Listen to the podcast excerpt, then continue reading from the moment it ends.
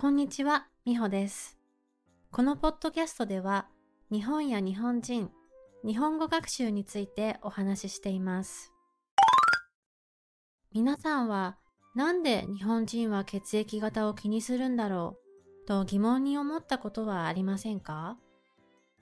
日本人は血液型の話をよくしますよね。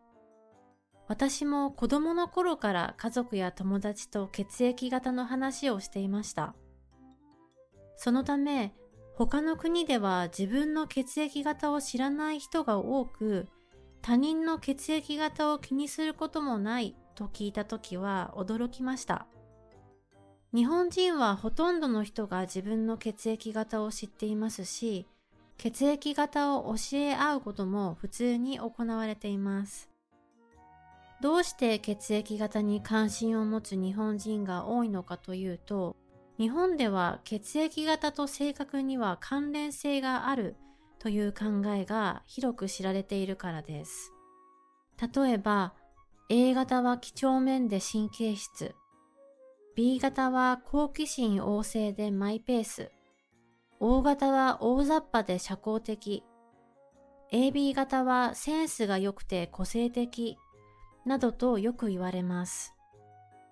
日本人であれば一度はこのような話を聞いたことがあるはずです。特に B 型はマイペースというイメージが強く、学生時代は友達に私は B 型と言われると少しだけ反応に困っていました。確かに B 型っぽいねとも、え意外とも言いづらいんですよね。ちなみに B 型は一流アスリートに多く、一つのことを徹底的に極めるイメージもあります。例えば、メジャーリーグで大活躍している大谷翔平選手も B 型です。このように日本人の間では血液型と性格を結びつけて考える傾向があります。しかし、血液型と性格の関連性は科学的に証明されているわけではありません。むしろ心理学の研究では血液型と性格に関連性はないと考えられています。科学的根拠がないにもかかわらず、血液型と性格の関連性を信じる日本人は少なくありません。もちろん人間の性格は4種類に分けられるほど単純ではないですが、血液型はその人の性格を知る一つの手がかりになると考える人が多いです。好きな芸能人やスポーツ選手の血液型を調べる人が多いのは、彼らの素の人柄を知りたいからだと思います。たとえ身近な人であっても、性格を理解するには時間がかかりますよね。日本人にとって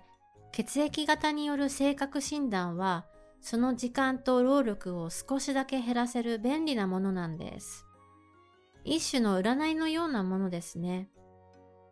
また、血液型の話は誰でもある程度盛り上がるネタなので、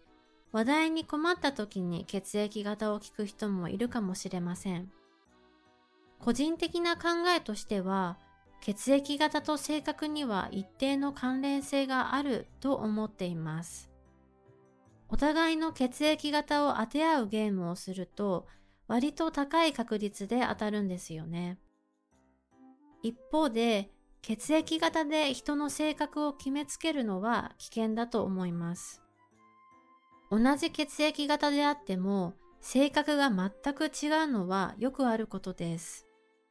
また、知り合ったばかりの人の血液型を聞いて余計な先入観を持ってしまうのはもったいないことだと思います。それに中には血液型を聞かれたくない人もいるかもしれません。結局性格は人それぞれなので血液型に頼らずコミュニケーションを通じて相手のことを知るべきですよね。と言いつつもつい血液型が気になってしまう自分はやはり日本人なのだなと思います。